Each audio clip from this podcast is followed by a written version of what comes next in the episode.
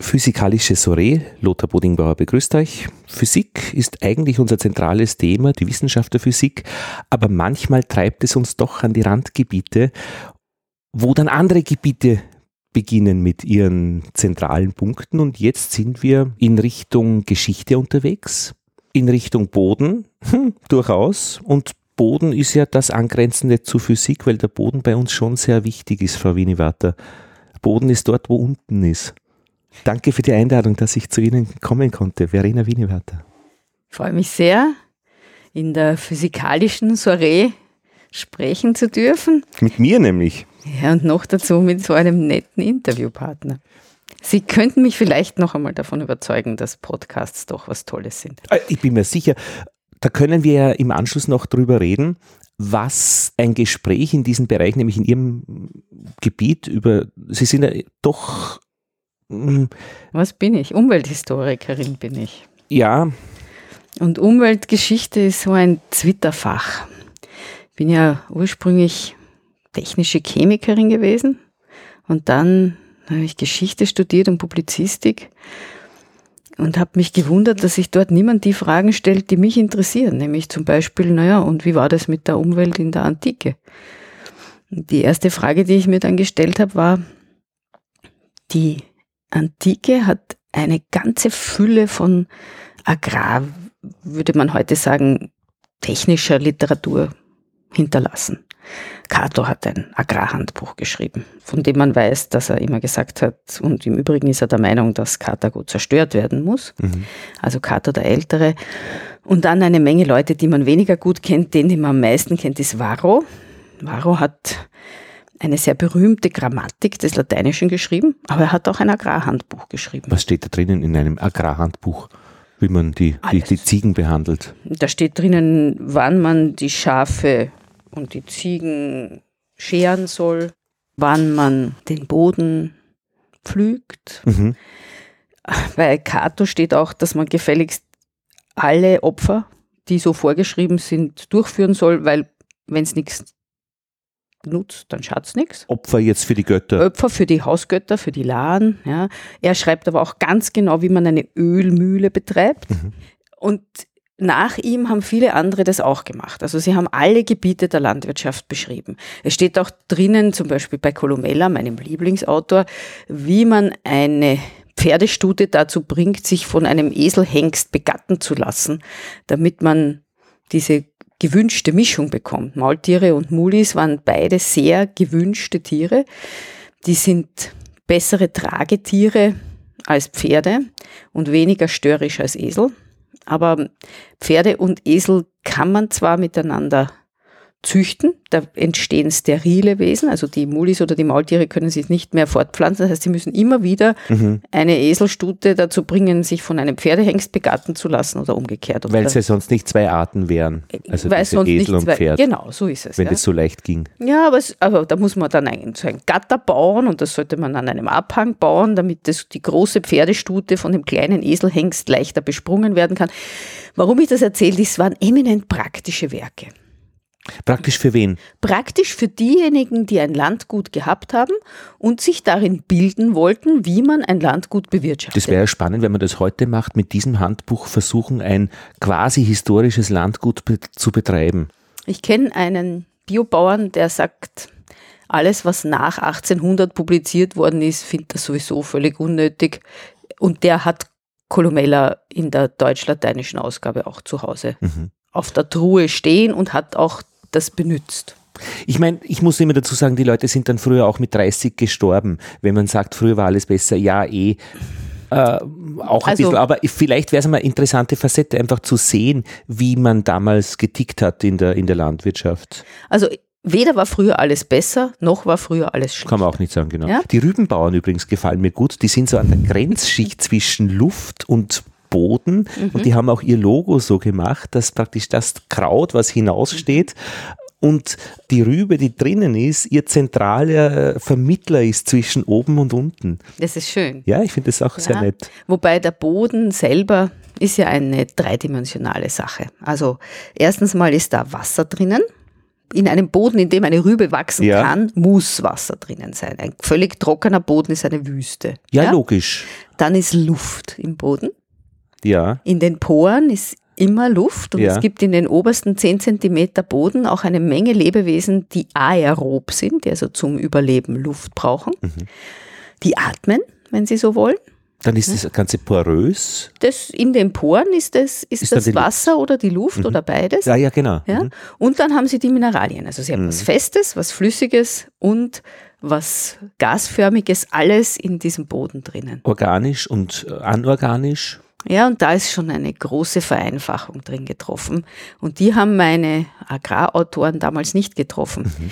Die konnten das nicht unterscheiden, organisch und anorganisch, sondern sie haben nach ganz anderen Kriterien entschieden, ob ein Boden fruchtbar ist oder nicht. Ja? Aber ohne organische Substanz im Boden wäre ein Boden nicht fruchtbar. Und jetzt stellt man sich unter organischer Substanz irgendwie so einen schwarzen Schlatz vor. Ja? Oder Humus, genau. Krümelig schöne Erde durchaus auch. Ja. Oder halt die Blätter, die im Herbst runterfallen, im Anfangsstadium. Aber sehen Sie, da sind wir, wo sich Lebewesen befinden. Ja, klar. Ja? Soll man auch nicht alles wegräumen, damit der Igel drunter Platz hat. Ja, aber nicht nur der Igel. Wer macht denn, dass die Blätter im Herbst verwelken und dann sich in feines, bröseliges Zeug auflösen? Das haben wir im Sachunterricht sogar in der Volksschule gelernt, kann ich mich erinnern. Ja, Zeugs, Regenwürmer. Aber die ganzen Mikroben. Ja, gut. Das sind Pilze, Bakterien, Einzeller. Mhm. Im Boden gibt es eine unglaubliche Biodiversität. Das ist wahrscheinlich der Lebensraum mit der höchsten Biodiversität. Und auch so diese Urinsekten, wenn man da reinschaut, wie heißen die? Tripse und... Naja, da gibt es alles Mögliche. Ja, es gibt zum Beispiel, die mag ich so gern, die Pseudoskorpione. Mhm. Ja, das sind so kleine Insekten, die haben so scherenartige Fühler. Es sind keine richtigen Scheren, die man auf- und zuklappen kann, aber die sind so V-förmig. Und wenn denen unter einem Mikroskop heiß wird, dann winken sie mit diesen Scheren und das sieht irgendwie so aus, als ob sie einem durchs Mikroskop winken würden. Ja, und da wird es aber schneller mal heiß im Mikroskop, wenn das Licht drauf brennt. Also wenn man freundlich sein will zu den Bodentierchen, schaut man sie nicht zu lang unter Mikroskop an. Aber dann gibt es noch die Nematoden, diese ganz feinen Fadenwürmer, genau. Mhm. Und das, was im Boden das meiste ausmacht, sind die Pilze. Ja. Strahlenpilze. Und da muss ich jetzt gleich wieder in die Antike springen. Ja, da sind wir ja gerade hergekommen. Ja, genau. Plinius, der hat auch über den Boden geschrieben. Mhm. In der Naturalis Historia. Naturalis Historia ist die große Naturgeschichte von Plinius. Das ist der bei der Beschreibung des Ausbruchs des Vesuvs 79 nach Christus dann selber auch gestorben ist. Dieser Naturwissenschaftler war das. Zu nahe angegangen. Oder zu lang geblieben und dann von den tödlichen Gasen. Mhm. Ja, die Gase, die sind ja unsichtbar und das ist echt bei Vulkanausbrüchen ein Problem. Ist nicht so fein, ja. Mhm. Also die Lava oder die Asche sind aber auch gefährlich. Ja. Aber ich kenne mich mit Vulkanen noch schlechter aus als mit vielen anderen Dingen. Da war doch in Südamerika so ein Ausbruch, wo dann ein Dorf alle gestorben sind, weil sie eben in einer Senke gewesen sind und diese Gase einfach unsichtbar waren und alle vergiftet haben. Der Witz an dem ist, dass diese Gase schwerer sind als Luft und dort eine Senke gebildet. Ja, genau. In dieser Senke hat sich das CO2 und das SO2 gesammelt, weil das schwerer ist als die normale Luft. Ja? Das ist so wie im Weinkeller.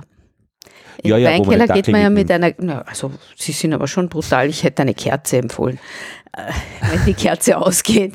Ja, klar. Ja, und man muss sie aber unten halten. Ja, deswegen ist der Dackel irgendwie foolproof, weil der geht immer unten. Na, man merkt es dann am Gewicht, wenn man den Dackel nachziehen muss, dass da irgendwas nicht stimmt. Wenn er geht, dann ist das alles viel leichter. Das hat auch eine haptische Komponente, der Dackel. Na gut, aber wir waren ja... Das ist ein interessanter Indikator. Da wird es ein bisschen schlatzig, also diese ganze Geschichte, beziehungsweise das zersetzt sich, von mir aus auch gerne trocken irgendwie, aber es zersetzt sich das organische Material. Und ich war ganz erstaunt, wir haben unsere Bienen im Schwarzenberggarten in einem Gebiet, wo ein Gastgarten war, der Besitzer ist verstorben vor 15 Jahren und 15 Jahre Blätter haben da wirklich eine ungefähr 10 Zentimeter hohe, schöne Erdschicht gemacht. Und das ist schöne Erde. Das ist jetzt nicht mehr Blätterzeugs, sondern das ist gutes Zeugs. Ja, das waren nicht die Blätter, nicht die Blätter alleine, sondern die Blätter sind die Nahrungsmittel einer ganzen Reihe von Lebewesen. Von Pilzen, von Bakterien und auch, da haben Sie schon ganz recht, von Regenwürmern.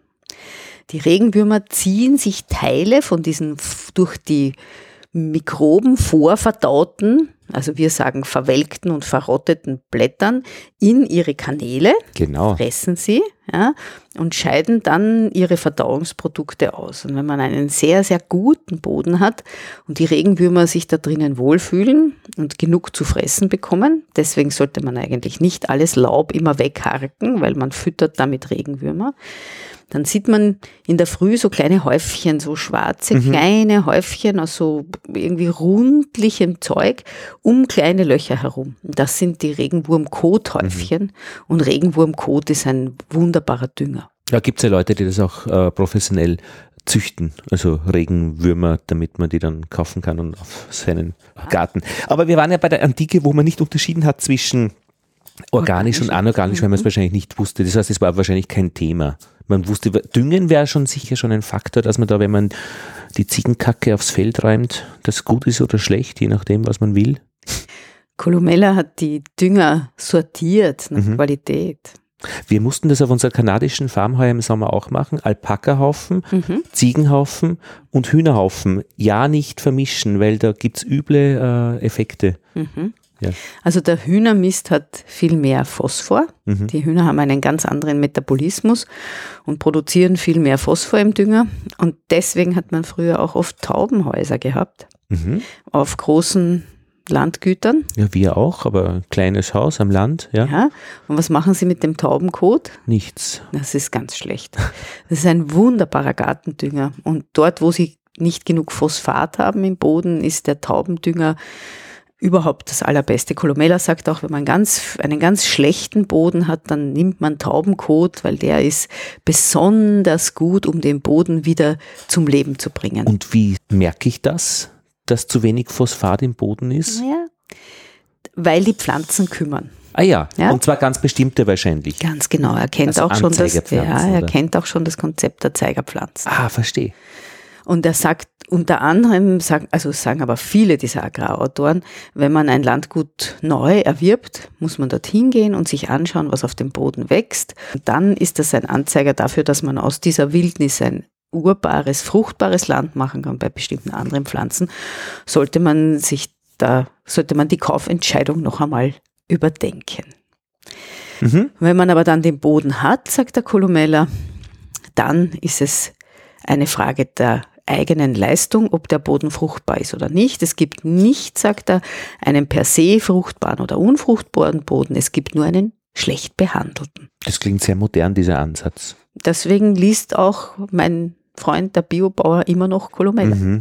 Das ist der Ansatz, der, was wir heute organische Landwirtschaft nennen, der gesamten traditionellen Landwirtschaft immer zugrunde gelegen ist. Was wäre da die Alternative, die industrielle Landwirtschaft wahrscheinlich, was macht man dort? Da zwingt man dem Boden was auf oder nicht? Ich meine, bei den Rübenbauern, als ich war, sagte der Oberrübenbauer, der österreichische, nämlich der Chef dieser Interessensvereinigung, dass sie den Boden auch nicht kaputt machen möchten, weil sie den ja auch an ihre Kinder weitergeben. Das war durchaus glaubwürdig. Das glaube ich auch, ja. Aber wenn sie auf Mineraldünger angewiesen sind in ihrer Bodenbewirtschaftung, dann sind sie adaptiert, sagen wir, an das industrielle System. Der Mineraldünger, das ist Phosphor, Stickstoff, Kalium und ein paar Mikronährstoffe. Also der Boden braucht immer 7 Nährstoffe, um produktiv zu sein. Dieses Minimumsgesetz, dieses Fass, wo diese Fasstauben. Die Minimumtonne, ja. Genau, von Liebig, oder? Das ist in der Formulierung, in der es berühmt geworden ist, ist von Justus von Liebig. Das niedrigste Ding vom Fass, dort fließt das Wasser über, das bestimmt dann praktisch, wie viel gut dort wachsen kann. Also jedes dieser Elemente hätte eine eigene Höhe von dieser Taube, glaube ich, sagt man. Also von den Fasstauben, ja. Sie schauen schon so, wie wenn das nicht stimmt. Oder nein, ich schaue nicht so, wie wenn das nicht stimmt. Ich will Sie nur darauf aufmerksam machen, das ist nicht spezifisch für den Boden, sondern das gilt genauso für Sie. Sie können so viel Kohlenhydrate essen, wie Sie wollen. Wenn Sie kein Eiweiß essen, wird es Ihnen nicht gut gehen. Auch Sie brauchen Ihre Nährstoffe in gewissen zueinander einigermaßen konstanten Verhältnissen. Ich habe jetzt damit gerechnet, dass Sie gesagt hätten, nämlich, dass Liebig das gar nicht gefunden hat und in Wirklichkeit war es wer anderer oder so. Nein. Das stimmt schon auch. Das, ja, da sehen Sie, was man alles, aber das was man alles ahnen so kann im Gespräch. Ja. Okay. Das Gesetz des Minimums ist ein kluges Gesetz, weil es im Prinzip sagt, ihr müsst dem Boden alles zuführen, was die Pflanzen brauchen und nicht euch auf eine bestimmte Sorte von Zufuhrstoff konzentrieren. Trotzdem gibt es diese 7 Hauptnährstoffe und die 3 Makronährstoffe, das sind halt Stickstoff, Phosphor und Kalium. Und die sind durchaus begrenzt, Phosphor, oder? Auch Kalium, aber bei Phosphor merken wir es jetzt schon, also da gibt es diese Peak-Geschichten, Peak Oil, Peak Phosphor. Peak Phosphor. Und wir sind über Peak Phosphor wahrscheinlich schon drüber. Warum? Man muss dorthin gehen, wo aus erdgeschichtlichen Gründen das Phosphat sehr konzentriert lagert. Und ganz oft sind diese Phosphatlager mineralisch so, dass da auch sehr viel Uran drinnen ist. Und wenn wir diese Phosphate, von denen es schon noch viel gibt, nehmen, dann reichern wir die Böden im Endeffekt mit Uran an. Und das will man eigentlich nicht. Uran ist ein radioaktives Schwermetall, an dem hat man auf einem Boden keine große Freude. Das heißt, die guten Phosphate, die nicht uranhältigen Phosphate, die gehen uns dann langsam eher aus. Ah, verstehe. Ja? Das ist die Geschichte. Und es geht nicht unbedingt darum, dass wir nicht genug Phosphat in der Welt haben. Es geht darum, dass wir ihn nicht in einer abbauwürdigen Konzentration haben. Mhm. Also Abbauen von Mineralien heißt immer konzentrierte Lagerstätten nehmen und verteilen. Das ist auch ein Energieproblem. Wir sind doch in der physikalischen Soiree. Ja, natürlich, Energie ist zentral. Könnte ich jetzt das Wort Entropie fallen lassen? Ja? Also wir versuchen ja, Leben heißt ja immer, sich abseits vom thermodynamischen Gleichgewicht bewegen. Gegen die Würmer? Also letztlich, dass man sich nicht zersetzt und das braucht viel Energie. Ja, ganz genau so. So, und wir nehmen jetzt energiereiche, weil sehr konzentrierte mineralische Substanzen aus dem Boden raus und verteilen die auf ganz vielen Böden. Dann gehen die in die Pflanzen, dann essen wir das, dann kommt unsere Exkremente leider ja nicht mehr auf die Felder. Ja, sondern die werden ja anders verarbeitet. Zum Glück auch, weil das Kokain, das man konsumiert, ja möglicherweise auch man nicht dort haben möchte aus den Feldern. Also das Kokain ist, glaube ich, das Unproblematischeste. Die Antidepressiva? Auch ich weiß nicht, ob sie glücklichen Weizen dann hätten, wenn sie ihn mit Antidepressiva füttern. Naja, was auch immer man... Hat noch niemand versucht, aber worauf sie... Das, worauf Sie anspielen, ist die vielen, vielen Verunreinigungen, die in den Kläranlagen drinnen sind. Ja? Und diese Studien, dass es diesen montäglichen Kokainpeak im Abwasser, nicht in den festen Abfällen, aber im Abwasser von großen Städten gibt, das kennt man. Also wir lassen in vieler Hinsicht einen großen Fußabdruck in der Welt, die Menschen, nicht nur mit dem Boden. Aber wir sind ja vor ganz langer Zeit in diesem Gespräch, sind wir bei diesem organisch und anorganisch. Da bin ich auch in meinen Gedanken noch dort. Ja. Und dort will ich jetzt noch einmal hingehen. Die große Revolution in der Bodenbewirtschaftung war nämlich durchaus auch von Liebig angestoßen, dass er draufgekommen ist, dass die Pflanzen nicht etwa den Humus selbst aufnehmen können, sondern dass der zuerst in seine allerkleinsten Bestandteile zerlegt sein muss, abgebaut sein muss, sind die mineralischen Bestandteile, von denen wir gerade gesprochen haben. Also es muss eine lösliche Form von Kalium, von Phosphor und von Stickstoff vorliegen. Diese lösliche Form von Stickstoff ist normalerweise Nitrat, die lösliche Form von Phosphor sind Phosphate und beim Kalium ist das einfach das Kaliumion und Kalium ist sehr gut löslich, also normalerweise hat man da nicht so ein Problem damit. Und nur diese kleinen Mineralbestandteile kommen über die Flüssigkeit, die rund um die Wurzeln ist, dann auch in die Pflanze. Diese mineralischen Bestandteile sind in den Humusstoffen, in den Huminsäuren drinnen gebunden, weil sie sind vorher ja in den Pflanzen drin gewesen. In den Blättern, die wir uns jetzt auf dem Boden vorstellen, ist Stickstoff und Phosphor und Kalium drinnen. Der Stickstoff und der Phosphor sind ja auch Bestandteile der Eiweißstoffe. Und Liebig hat sich so eine Art Abkürzer vorgestellt. Ja, weil man den Humus erst mühsam vom Boden Lebewesen abbauen lassen muss, die als ihre Verdauungsprodukte dann das produzieren, was die Pflanzen direkt aufnehmen können, dann kann man ja eigentlich auch die Mineralien direkt auf den Boden werfen. Allerdings hat Liebig diesen Zusammenhang nicht verstanden, dass der Humus aus den Vorprodukten dieser Mineralien besteht, die dann durch Bodenlebewesen abgebaut werden. Das hat er gar nicht verstanden. Das hat damals auch noch niemand verstanden. Die Humusstöffler haben einfach auf der makroskopischen Ebene gesagt, wo viel Humus ist, ist es sehr nährreich. Mhm. Und Liebig hat gesagt, schauen wir uns mal an, was in dem Humus eigentlich das Nährreiche ist. Und ist dann auf die Idee gekommen, das könnte man ja direkt auf dem Boden tun. Ja. Und das waren die Mineralstöffler. Und die Humusstöffler und die Mineralstöffler haben sich auch irgendwie eine wissenschaftliche Schlacht geliefert. Ja? Wann war das? Naja, wir reden 1800, 1900. Wir reden jetzt über den Beginn des 19. Jahrhunderts. Mhm. Ja? Also Mitte 19. Jahrhundert eigentlich. Und gleichzeitig, das war aber nicht zu gleichzeitig auch katholisch gegen protestantisch. Nein, das war jetzt die Humusstöffler versus die Mineralstöffler. Ja. Genau. Ja. Mhm. Und Liebig hat daraufhin auch einen Mineraldünger entwickelt. Mit dem ist er fürchterlich gescheitert, weil er hat sich noch eine kluge Idee zu eigen gemacht. Er hat sich gedacht, es ist nicht gescheit, wenn wir einen wasserlöslichen Dünger auf die Felder legen, weil wenn dann der Regen kommt, wäscht er den aus. Sehr gescheit. Sehr klug. Ja. Wunderbar, ja. Also hat er einen unlöslichen Dünger gemacht. Den haben aber die Pflanzen auch nicht aufnehmen können. Das wäre dann der Widerspruch eben. Genau. Hat ja keinen Sinn. Dann haben sie sich, mit der Zeit ist man drauf gekommen, dass man sich das sehr genau überlegen muss, wie gut löslich muss der Dünger sein, dass er noch in die Pflanzen kommt, aber nicht gleich weggewaschen wird. Das ist also nicht 0,1 die Löslichkeit, sondern 0,7. Sondern man versucht dazwischen, genau. Man versucht die optimale Darreichungsform zu finden. Ja, so wie das nicht egal ist, ob Sie Tropfen nehmen oder eine Tablette oder eine Retardkapsel, die sich erst im Laufe auflöst.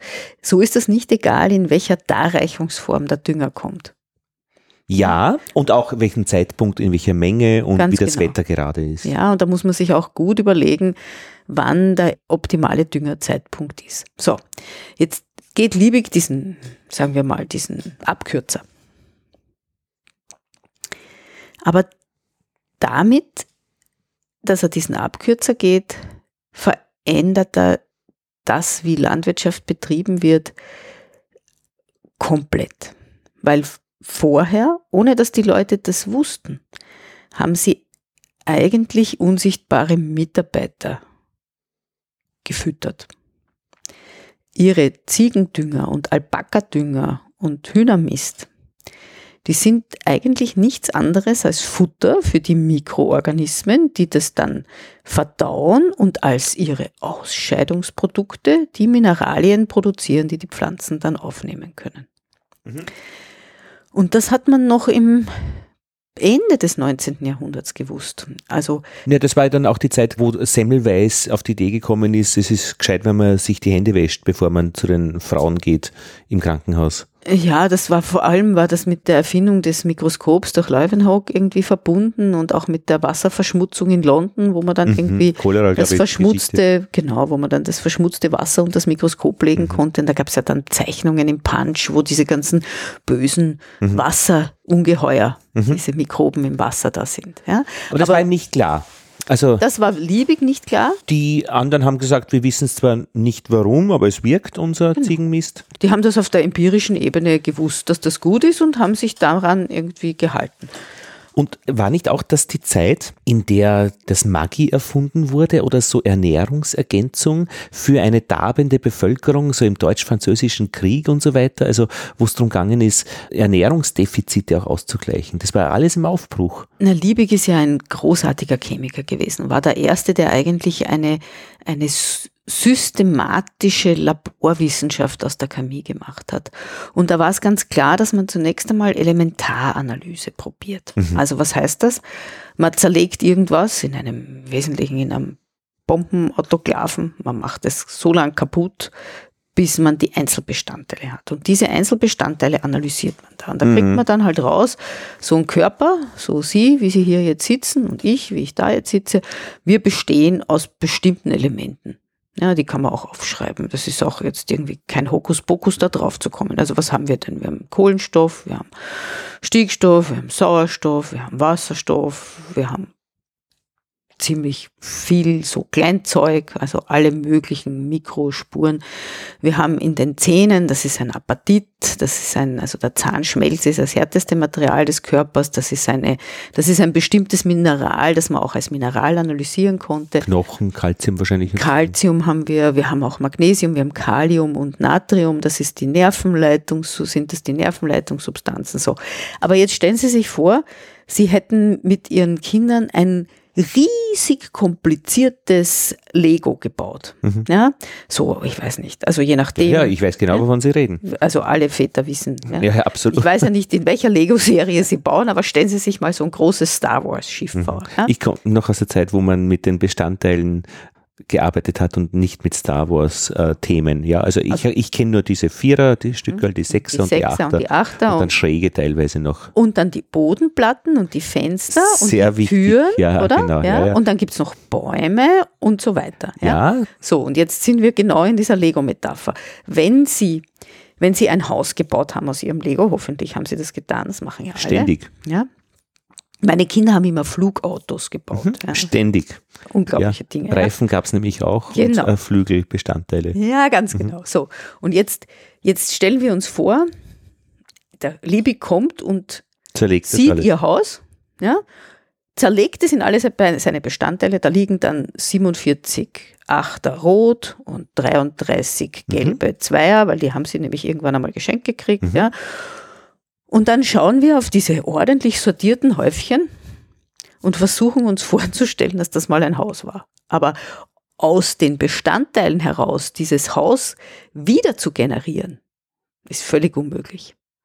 Also, dass man einfach die Bestandteile nimmt und die zusammensetzt und daraus ergibt sich wieder dasselbe Haus, das geht nicht, weil die können in so vielen verschiedenen Weisen zusammengesetzt werden. Wenn Liebig dann das wieder gebaut hätte, also Sie haben vielleicht irgendwie eine 6-Zimmer-Villa gebaut, ja, und aus diesen Bestandteilen können Sie aber alles bauen. Da können Sie einen Stall bauen, da können Sie eine Garage bauen, können Sie wahrscheinlich auch eine 8-Zimmer-Villa bauen und Sie können auch ein Flugauto bauen. Und aus den Bestandteilen zu schließen, wie das Haus gewesen ist, geht nicht. Muss man ja auch nicht. Nur wenn ich ein Haus bauen möchte, dann möchte ich schon viele Bestandteile zur Verfügung haben. Ja, und Sie brauchen einen Bauplan. Ja? Und eigentlich hat Liebig auf die Bestandteile geschaut und gesagt, okay, im Boden brauchen die Pflanzen Phosphor, Kalium, Stickstoff, Calcium, Magnesium, Schwefel, Kohlenstoff und hat nicht drüber nachgedacht, wie dieses Gefüge eigentlich ist. Die Humusstöffler haben nur das Haus gesehen und nicht drüber nachgedacht, aus welchen Bausteinen es gebaut ist. Und Liebig hat sich dann gedacht, er verstreut jetzt einmal flächig Lego-Bestandteile übers Kinderzimmer, da wird dann schon einmal ein Haus draus werden. Ungefähr so, ja. Das ist ein bisschen unfair gegen Liebig, aber ich bin gern ein bisschen unfair gegen Liebig, weil Liebig ziemlich unfair gegen die Humusstöffler war. Also es ist ein bisschen eine Historikerrache. Und im Endeffekt haben beide recht. Die Humusstöffler haben recht, weil es nämlich auf viel, viel mehr ankommt als nur auf diese Nährstoffe. Und in den Minimumtonnen, die dann gezeichnet worden sind, da stand auch immer die Bodengare drinnen. Also so wie ein Essen gar sein kann, kann auch ein Bodengare haben. Das heißt, er ist gut aufbereitet, um Pflanzenwurzeln aufzunehmen. Da muss er ganz viele physikalische Bedingungen erfüllen. Er muss eben Poren haben, die groß genug sind, dass sich Pflanzenwurzeln da hinein begeben können. Er darf nicht zu dicht gepackt sein, ja. Er darf auch nicht zu locker sein, weil sonst bläst ihn der Wind weg. Er muss eine gute Porenstruktur aufweisen. Da dürfen nicht zu viele Makroporen sein, die den ganzen Boden dann irgendwie, wo sich dann große Löcher bilden können. Ja. Also die Bodengare ist eine dreidimensionale, strukturelle Komponente. Das ist irgendwie wie dieses Haus seine Zimmer hat und seine Leitungen und alles dieses. Ja? Das hat Liebig schon auch zugegeben, aber er hat den Effekt seiner Nährstoffe, und das ist auch irgendwie nicht so unplausibel gewesen, überschätzt. Aber ich verstehe das Problem noch nicht und warum es bei den Naturstöfflern dann Humusstöfflern, warum das irgendwie sie ausschließen sollte, die beiden Ansätze. Also wo ist der Konflikt? Naja, beide waren ja nicht falsch, sie haben es halt einfach von zwei verschiedenen Seiten gesehen. Na, den Konflikt haben sie sich schon selber gemacht. Aber was war der Konflikt? Haben die gesagt, sie hat es alle deppert? Man war schon ein bisschen höflicher damals, ja. Also die Humusstöffler haben gesagt, es kommt auf den Humus an und was Liebig da mit den Nährstoffen macht, das ist irgendwie zu reduktionistisch, und Liebig hat gesagt, diese Humusstöffler können nicht beweisen, was eigentlich das nährende Prinzip ist. Das nährende Prinzip habe ich erkannt, die denken einfach nicht weit genug. Aber haben beide schon Konsequenzen abgeleitet aus ihrer Sicht, dass dann Liebig gesagt hat, naja, dann werden wir halt düngen, indem wir diese Dinge ausbringen, und die Humusstöffler. Okay. Die Humusstöffler haben gesagt, wir bringen sicher kein Pulver aus, das in irgendwelchen Fabriken reduktionistisch gemacht wird, sondern wenn, dann machen wir Hühnermist. Ganz genau so. Die landwirtschaftliche Praxis war ganz verschieden, je nachdem. Die Praxis, ja genau. Und da gibt es ja bei den Bienen die sogenannte gute imkerliche Praxis, und da wird auch viel gestritten. Also über Praxisgeschichten lässt sich streiten. Nämlich wirklich streiten. Nein, das gehört so. Nein, das gehört so. Und genau so müssen Sie sich diesen Streit zwischen den Humusstöfflern und den Mineralstöfflern vorstellen. Liebig hatte halt dann eine große Industrie hinter sich, zunächst einmal die Kali-Industrie. Ja, da geht es ja dann wirklich ums Geld. Genau, und weil diese industriellen Interessen im Endeffekt sich durchgesetzt haben, hat es lang gedauert, bis sich wieder das entwickeln konnte, was die ursprüngliche Form von Landwirtschaft war, was wir heute organischen Landbau nennen. Also ich kann mir jetzt vorstellen, warum Umweltgeschichte interessant ist. Und ist das Umweltgeschichte, worüber wir jetzt gerade gesprochen haben? Anlässlich des Bodens. Ja, das ist Umweltgeschichte. Ich lese ja diese historischen Traktate.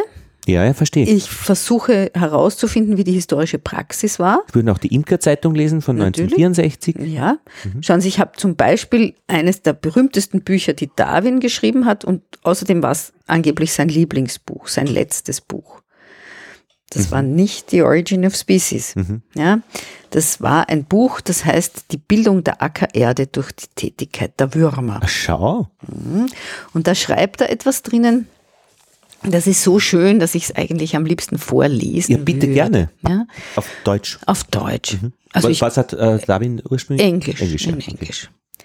Es ist wohl wunderbar, wenn wir uns überlegen, dass die ganze Masse des oberflächlichen Humus durch die Körper der Regenwürmer hindurchgegangen ist und alle paar Jahre wiederum durch sie hindurchgehen wird. Der Pflug ist einer der allerältesten und wertvollsten Erfindungen des Menschen. Aber schon lange ehe er existierte, wurde das Land durch Regenwürmer regelmäßig gepflügt und wird fortdauernd noch immer gepflügt.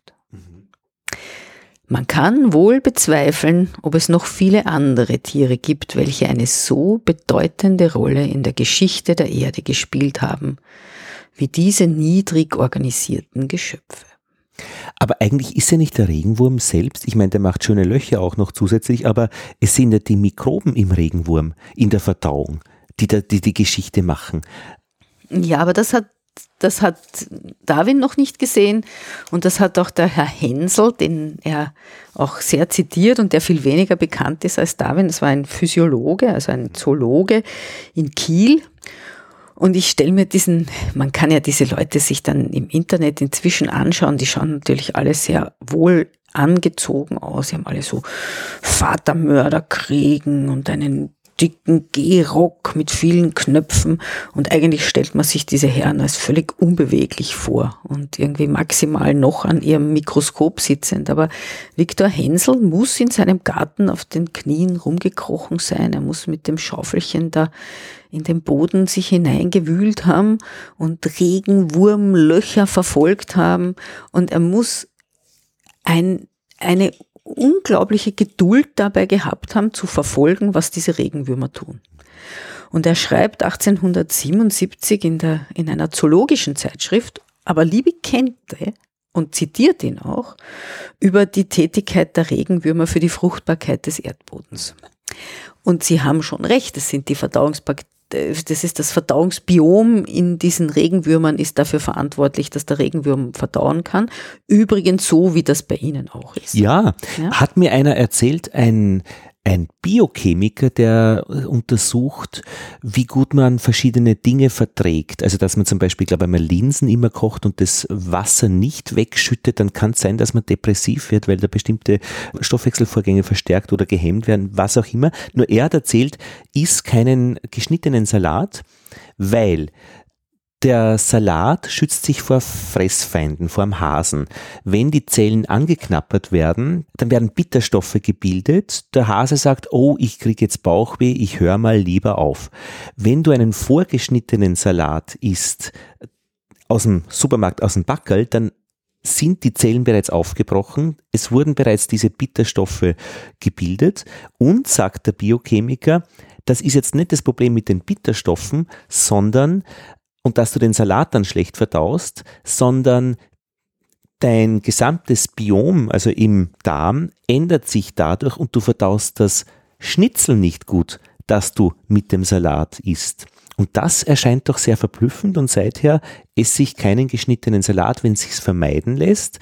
Er sagt, zerpflücken ein bisschen, also, und halt dann eher zubereiten, wenn man ihn auch wirklich isst. Sehen Sie, ich esse da kein Schnitzel und deswegen brauche ich irgendwie mich um den Salat. Um das nicht zu kümmern. Aber Sie haben, Sie sagen ja da ein paar ganz wichtige Dinge. Das eine ist, wir sind selber auch Ökosysteme. Mhm. Ja, und zwar nicht nur in unserem Biom, im Verdauungstrakt, sondern auch auf der Haut. Und die Filme auf den Zähnen, Zahnbelag, großer ja, Gott, was da alles drin ist. Ja, aber vieles, was sie haben, brauchen sie. Also die meisten Dinge, die mit ihnen zusammenleben, die sind wurscht. Ganz viele, die da sind sind ganz notwendige Mitarbeiter. Zum Beispiel die Bakterien und das Biom der Haut ist Teil unserer Abwehr, unserer Immunabwehr. Ja? Auch im Nasenschleim ist das so. Und natürlich gibt es ein paar Dinge, die nicht so fein sind. Ja? Also wenn sich die falschen Dinge in ihrem Darm vermehren, dann kriegen sie entweder Durchfall oder noch Ärgeres. Ja? Genau, weil die Mikrobenlandschaft ist immer so, wer setzt sich eigentlich durch? Der bestimmt das Milieu und die anderen kann sein, dass rausgekickt werden. Ja, genau. Und das haben die Menschen empirisch auch für den Boden früh festgestellt, weil sie haben begonnen, ihn zu mergeln. Mergel ist ein... Ausgemergelt, das Wort kennt man. Ja, das kennen Sie, genau. Mhm. Und man kann nämlich einen Boden ausmergeln. Wenn man zu viel Mergel drauf gibt, dann ist er irgendwann mal ausgemergelt. Ausgezehrt dann, oder? Genau. Und was ist Mergeln? Mergel ist ein Mineralstoff, also das ist eine Calcium- und Magnesiumhältige Substanz, die kann man im Boden abbauen. Das ist so wie ein Lehm, manche sind auch richtig hart. Mergel hat aber die Eigenschaft, dass er sich an der Luft zersetzt.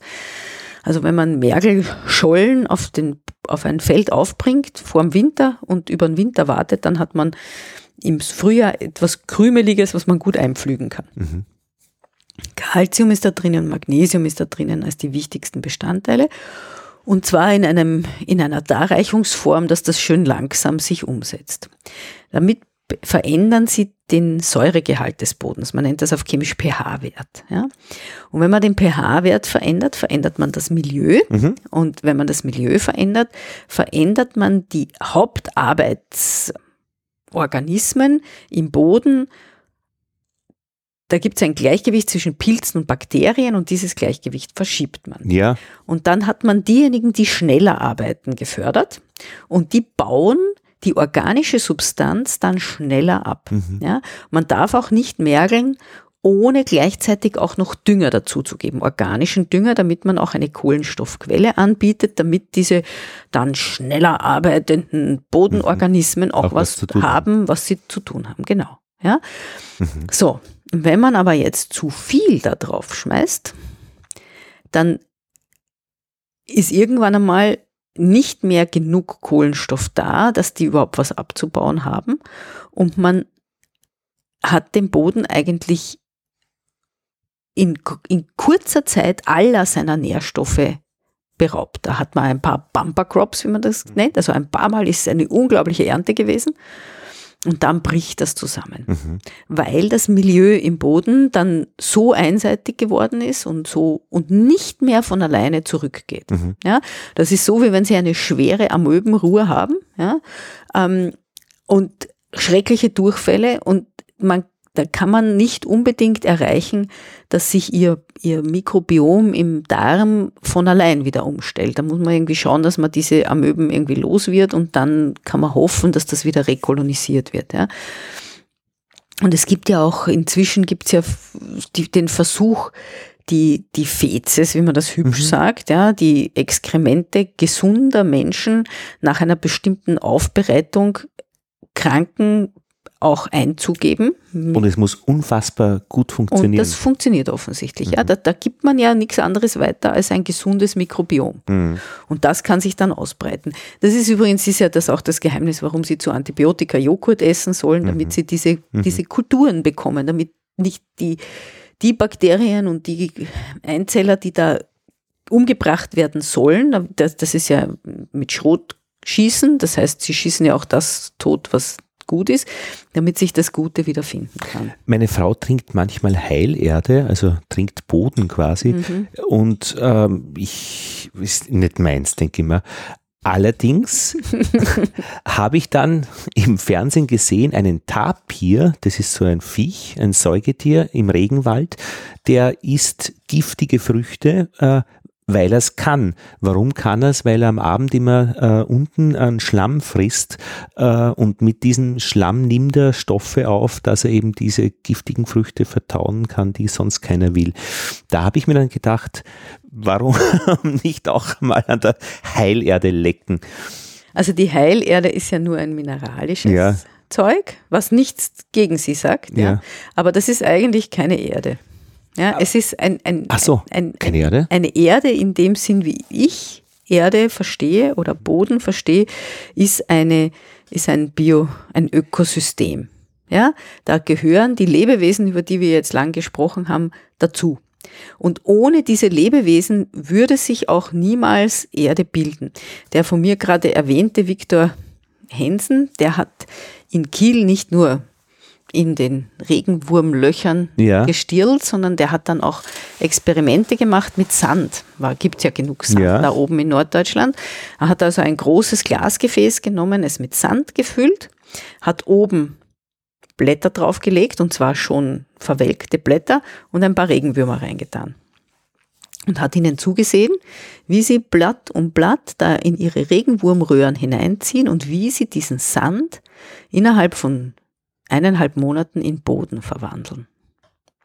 Was eine unglaubliche Transformation ist. Wenn Sie auf Sand was anbauen wollen, dann merken Sie ja, dass das nicht geht, aber auf einem Boden, in dem diese organische Substanz drinnen ist und in dem sich dann auch die ganzen Mikroben angesiedelt haben, die vorher da zum Teil oben in diesen Blättern ein paar waren, und dann durch den Regenwurm kommen jetzt seine Verdauungsbiome dahin. Also Sie kriegen da, aus Sand wird ein Ökosystem. Und in einer einfachen Handvoll Erde sind kilometerlange Pilzketten zum Beispiel drinnen. Ja? Und nicht nur die großen Tiere wie die Maulwürfe, und der Igel, den Sie zuerst genannt haben, und die Regenwürmer, sondern das meiste im Boden ist halt Mikrobiologie, die man nicht sehen kann. Oder auch die Ameisen, die über hunderte Kilometer oft so Superkolonien bilden und einfach wirklich durchmarschieren und sicher auch Zeugs mitnehmen.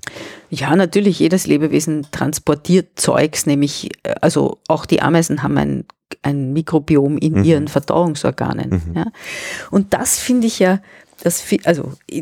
das finde ich total spannend, dass da in den 60er Jahren wieder von die Rede war, dass man andere Planeten kolonisiert. Das hat niemand bedacht. Man hat sich ja gefragt, wie kann man einen Planeten erkennen, der für Menschen als Habitat geeignet ist. Und da gibt es ganz viele Kriterien. Aber die Grundidee, dass man ein Bodenökosystem braucht, die habe ich nirgendwo gefunden. Und von wegen, also Umwelthistorikerin, da lese ich halt auch die Dinge aus den 60er Jahren, die da publiziert worden sind. Unter anderem dieses sehr berühmt gewordene Buch vom Stephen Dole, wo dann Isaac Asimov bei der populärwissenschaftlichen Aufbereitung auch behilflich war. Das heißt Habitable Planets for Man, also für die Menschen bewohnbare Planeten.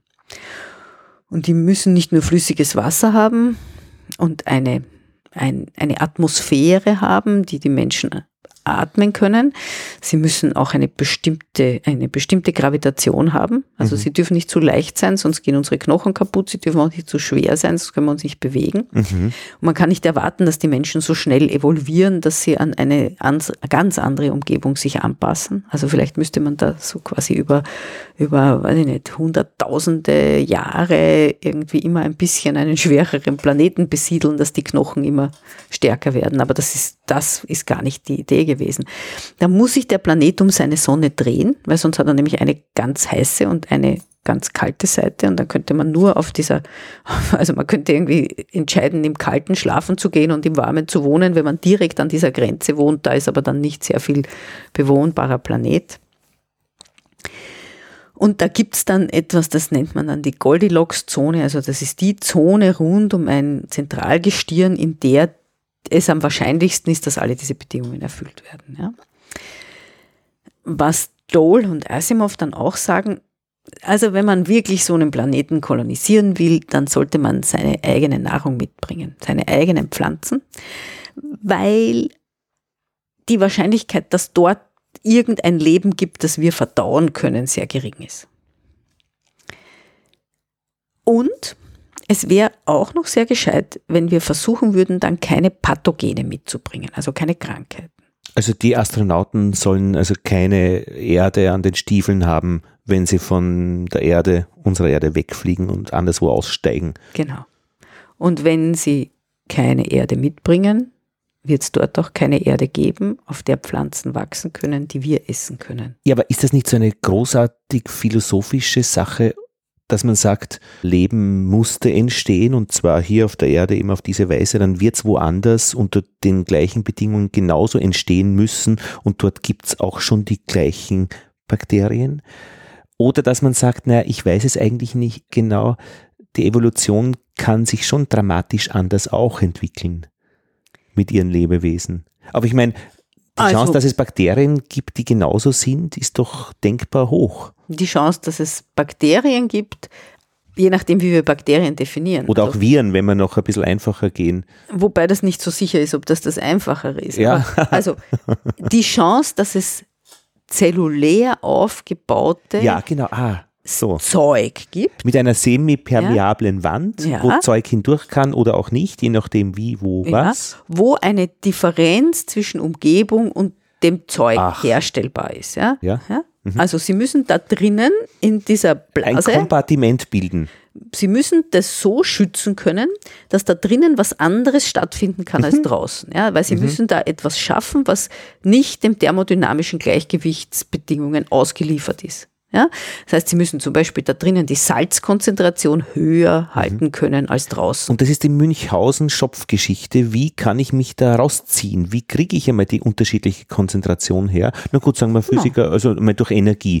Genau. Also sie müssen ein System der Energieernte erfinden. Gut, das gibt es ja überall. Zentralgestirn, Sonne oder von mir aus irgendeine heiße Quelle. Ich habe nicht gesagt, Sie müssen eine Energiequelle finden, sondern ich habe gesagt, Sie müssen ein System der Energieernte erfinden. Ja? Also, das wäre dann so diese Mitochondrien, oder Chlorophyll und Sie brauchen. Und ich muss vom Zweidimensionalen auch ins Dreidimensionale kommen. Das müssen Sie auch schaffen, aber das ist nicht so schwierig, weil auch ein Molekül ist schon dreidimensional. Aber Sie müssen zunächst einmal einen chemischen Energiespeicher sich irgendwie schaffen. Einen chemischen. Ja. Mit Sicherheit chemischen. Mit hoher Sicherheit, weil es gibt keine andere Energie auf der Ebene der Elektronenhülle von Atomen als chemische Energie. Das ist das, was wir als chemische Bindungsenergie bezeichnen. Ja? Und Sie müssen chemische Bindungsenergie ausbeuten. Alles andere führt nicht wohin. Und die Energie. Also die Kernenergie. Ja? Kernenergie der Sonne, genau. Die müssen Sie in eine für Leben zudringliche Form umwandeln. Die Kernenergie selber ist dafür nicht brauchbar. Übermittelt wird diese Kernenergie letztlich dann durch Lichtstrahlen, ESHF, also frequenzabhängig die Energie, kommt dann als Quantum an, muss irgendwer aufnehmen, wer kann das? Ein Atom mit seinen Elektronen. Genau. Und damit sind wir in der Chemie. Und da sind sie in der Chemie. Ja? Und das Molekül, das sich das Leben auf der Erde dafür ausgedacht hat, hauptsächlich ist das ATP, ADP, also Adenosin-Diphosphat und Adenosin-Triphosphat. Das erscheint mir schon denkbar kompliziert und weit hinten in der Evolution, dass sich sowas entwickeln kann. Naja, die chemoautotrophen Bakterien, die gibt es ja auch, also die leben nicht von Sauerstoff, die leben an diesen schwarzen Spuckern am mittelatlantischen Rücken. Ohne Sonnenlicht, sondern durch Hitze und Schwefel. Die haben ein anderes energiereiches Molekül als Energiespeicher, wo sie die Energie hineinstecken, also ernten können, ja, und dann auch wieder rauskriegen. Ja. Also wenn sie eine Sparkasse haben, und stellen Sie sich mal vor, Sie wollen Ihr Geld ganz sicher lagern, ja, und Sie tun es einbetonieren, aber dann bringen Sie es nie wieder raus. Richtig. Ja? Das heißt, es wäre irgendwie gut, wenn Sie einen Speicher haben, an den Sie auch wieder ran können. Aber sind wir uns sicher, dass wir Geld lagern möchten, oder können wir nicht energetisch in der Echtzeit leben? Nein. Weil sobald es finster wird, sind wir erledigt. Und Sie müssen ja mehr Energie haben, als Ihre Umgebung hat, weil Sie müssen ja ihre eigenen Stoffwechselvorgänge betreiben. Sie brauchen ja Arbeitsenergie und sie brauchen auch Speicherenergie, um ihre Maschinen zu bauen. Ja, sie haben nicht nur einen Durchfluss, sondern sie haben auch Stocks. Weil sie müssen ja die Maschinerie, die ihnen diesen Durchfluss ermöglicht, auch schaffen. Und dafür brauchen sie schon mehr Energie als nur für den Durchfluss. Also es geht nicht ohne Speicher. Ja? Jetzt müssen Sie ein System der Energieernte und der Energiespeicherung haben, und das kann molekular sehr verschieden ausschauen. Und anzunehmen, dass auf einem anderen Planeten auch ADP, ATP funktionieren wird, ja, ist, finde ich, irgendwie ziemlich eine unplausible Annahme. Warum unplausibel? Weil es so unwahrscheinlich ist. Ja, genau, weil es so viele verschiedene andere chemische Möglichkeiten auch gibt, Energie zu speichern in einer guten Fassung. Also Sie können Ethanol. Das würde sich nicht so gut eignen, aus vielen verschiedenen Gründen. Sie brauchen ein Molekül, das durch Aufnahme von etwas, was man ihm zur Verfügung stellen kann, in eine energiereiche Form übergeht. Und wenn es wieder abgibt, reversibel, dann gibt es damit Energie ab. Und das sehr, sehr elegant und immer wieder und ständig und Und anzunehmen, dass die ATP-ADP-Geschichte die einzige ist, die auch hier auf der Erde schon nicht die einzige ist, aber halt derzeit die dominante, das ist sehr, sehr unplausibel, weil es sehr viele verschiedene andere molekulare solche Motoren geben kann, die genau dasselbe leisten können. So. Und das hat man auch in den 60er Jahren, glaube ich, sich schon so überlegt und gesagt, deswegen wäre es irgendwie gut, wenn ihr euer eigenes Nahrungszeug mitbringt, und dann war aber die Idee, und dann kann man das so quasi ausrollen. Also man fliegt irgendwie auf Erde 2, dort setzt man seine Maispflanzen ein und die wachsen dann. Und meine Erkenntnisse aus dieser Bodenbetrachtung, wenn man die Pflanzenproduktion mal nicht von oben nach unten betrachtet, so da sind die Pflanzen, da ist auch ein bisschen Boden drunter, sondern wenn man vom Boden ausschaut und sagt, die Pflanzen sind halt das, was dann da oben rauskommt, dann sage ich, eigentlich muss man das Bodenbiom eines Planeten betrachten. Und die Wahrscheinlichkeit, dass Erdpflanzen auf so einem erdähnlichen Planeten wachsen können, ist deswegen sehr gering, weil sie da als invasive Spezies eigentlich hineinkommen würden. Naja, kommt drauf an, in welche Umgebung. Invasiv ist cool, wenn man es schafft. Also wenn man der Stärkere invasiv ist. Die allermeisten schaffen es schon auf der Erde nicht. Die wenigen Pflanzen, die wirklich invasiv geworden sind, die sieht man und über die ärgert man sich, aber die allermeisten schaffen es nicht. Aber es könnte ja auch die Fezes-Geschichte sein, dass man sagt, okay, so ein Schluck von einem intakten Darmmikrobiom verabreicht jemand, der das nicht hat. Das heilt substanziell und schnell die ganze Geschichte, und der kann dann darauf aufsetzen und weitermachen, könnte dort auch sein. Ich würde das nicht ausschließen, und ich bin ja auch irgendwie eher Expertin für die Vergangenheit als für die Zukunft. Die Historiker sagen ja dann immer, über die Zukunft wollen wir nicht wirklich reden. Aber ich bin schon willig, ein bisschen über die Zukunft zu spekulieren, aber unter anderem auch deswegen, weil ich mich mit der Umweltgeschichte als Teil der Nachhaltigkeitswissenschaften begreife. Und die Nachhaltigkeitswissenschaften haben schon ein bisschen eine andere Selbstwahrnehmung oder Selbstdefinition als die Grundlagenphysik. Ja. Wir gehen davon aus, dass egal was wir sind, wir immer auch Bürgerinnen und Bürger sind mit einer Verpflichtung für die Gesellschaft. Und wenn mich jemand fragt über die nachhaltige Entwicklung, fragt er mich ja mit einer Zukunftshoffnung. Jetzt muss ich noch einmal vielleicht an Ihr Türschild genau schauen. Steht da nicht soziale Ökologie auch drauf? Mhm. Ja, wir heißen Institut für Soziale Ökologie und sind jetzt am Department für Wirtschafts- und Sozialwissenschaften der Universität für Bodenkultur. Und das passt ja sehr gut für uns. Ja, ich finde auch. Ja, wenn Sie noch auf meine Tür weitergeschaut hätten, hätten Sie auch noch gesehen, dass ich auf meiner Tür die SDGs aufgepickt habe, die Nachhaltigkeitsziele der Vereinten Nationen. Da gibt es 25, oder? Nein, so schlimm ist nicht, nur 17. Aber die haben schöne Icons, da hat man sich was überlegt. Ja, da hat man sich viel überlegt dazu. Boden kommt leider nicht vor, sondern nur in 15, in Life on Land, also im Leben, im terrestrischen Leben, in der Biodiversität. Aber der Boden ist doch so wichtig, also diese Bodenversiegelung und Landraubbau, also dass man die Flächen zumacht. Deswegen bin ich ja auch bereit, über die Zukunft zu sprechen, weil mich das wahnsinnig macht, dass alle über den Klimawandel reden und niemand über das Bodenproblem. Das ist meiner Ansicht nach ein mindestens so großes Problem wie der Klimawandel. In der EU gehen jährlich 1000 Quadratkilometer fruchtbares Land verloren. Die Hälfte davon durch Versiegelung. Also wir hauen Beton drauf. Ja. In Österreich sind es 15 Hektar am Tag. Das heißt, wir müssen dann aus immer weniger fruchtbarem Land für immer mehr Menschen Nahrung produzieren. Das kann nicht gut gehen. Und die EU hat 2010 eine Bodenstrategie gemacht, wo sie auch versucht haben zu sagen, Bodendegradation ist auch in Europa ein Problem. Tut's nicht so, als ob das nur woanders wäre. Bei uns ist es eben Versiegelung und weniger Versalzung, aber Versalzung ist ein riesiges Problem bei allen Böden, die bewässert werden. Und Bewässerung auch mit Süßwasser. Natürlich, ja. Süßwasser, das sie aus dem Boden rausholen, hat sich angereichert mit Mineralien, weil es ja im Boden auch viele Dinge gibt, die löslich sind. Und hat viel mehr Mineralien als Regenwasser. Das weiß man auch schon lang.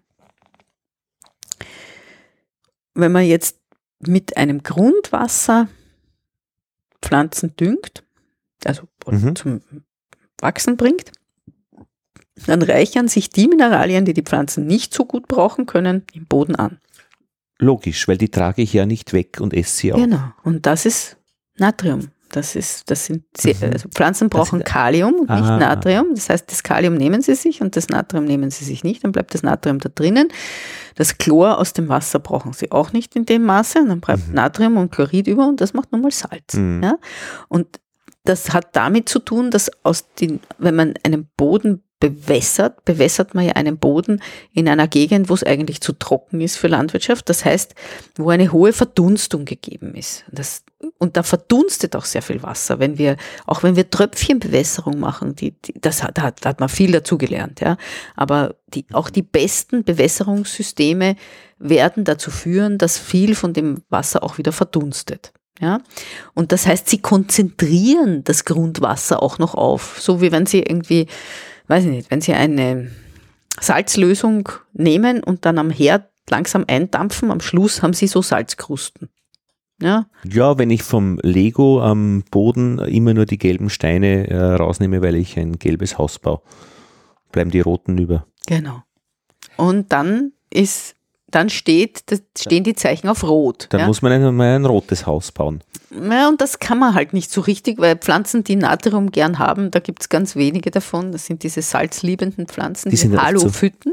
Oft so Fettgewebe, damit sie ein bisschen mehr Wasser oder mehr... Sie haben ganz ganz, ganz verschiedene Strategien ja. Und das sind Pflanzen. Oder Pflanzenteile, die sie immer abwerfen. Auch das gibt's, ja. Mhm.